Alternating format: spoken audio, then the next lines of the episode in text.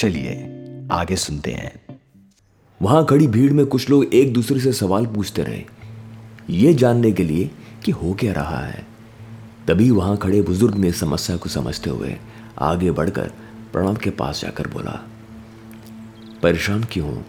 ये तो महादेव ने कृपा करी है। गंगा मैया पधारी है। शायद सही भी था। पानी ऐसा कि रुकने का नाम नहीं ले रहा था। और इस सूखे से परेशान गाँव में पानी की कीमत सोने से ज़्यादा थी। गाँव वालों ने देखते देखते रात भर में एक बावड़ी खोद ली, ताकि पानी इकट्ठा हो सके। मंदिर के आसपास गाँव वालों का तांता लग गया, जो बार बार बाल्टियों से भर भर के पानी ले जा रहे थे। उस दिन तो जैसे मानो दिवाली, होली और सारे त्योहार एक साथ आ गए थे। एक अजीब सी खुशी थी, एक अजीब सा नयापन। सबके मन में जैसे जश्न का माहौल था। कुछ लोगों के मन में डर था कि शायद पानी खत्म ना हो जाए तो वो पूरी रात ही पानी भरते रहे। घर का कोई ऐसा बर्तन नहीं छोड़ा जिसमें पानी भरा जा सके। ये बात यहाँ तक सीमित नहीं थी। धीरे धीरे ये बात आसपास के गाँव में फैल गई।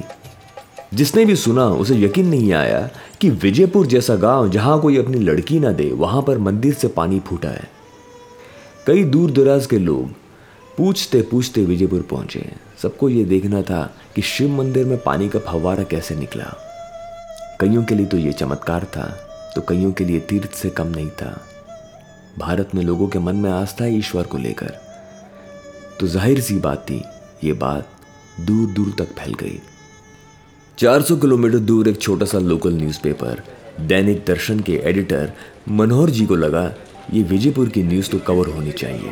लेकिन समस्या ये थी कि विजयपुर जहाँ बिजली ठीक से नहीं आती और इतना दूर दराज इलाका, वहाँ उनका कोई भी रिपोर्टर जाने को तैयार नहीं था। थक हार के उनके यहाँ पर काम करने वाला एक जूनियर रिपोर्टर, मनीष, जिसकी उम्र 24 साल थी, उसे मनोहर जी मना लेते हैं। ये कहकर कि, भाई, ये खास खबर तुम्हें कवर करनी है और ये तुम्हारा टेस्ट भी है। उसके हाथ में पच्चीस सौ रुपये देते हैं और बोलते हैं, कल कोई भी बस पकड़ कर वहाँ पहुँच जाना। कहना आसान था कि विजयपुर चले जाओ।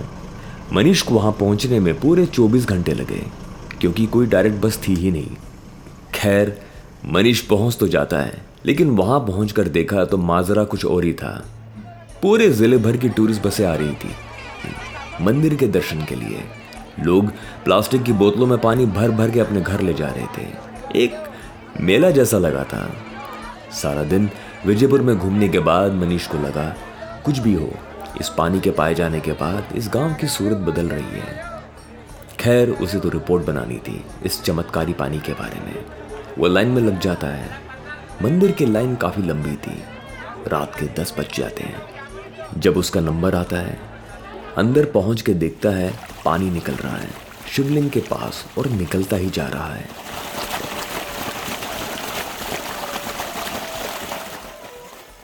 गीली मिट्टी का रहस्य जानने के लिए सुनते रहें टाइनी कास्ट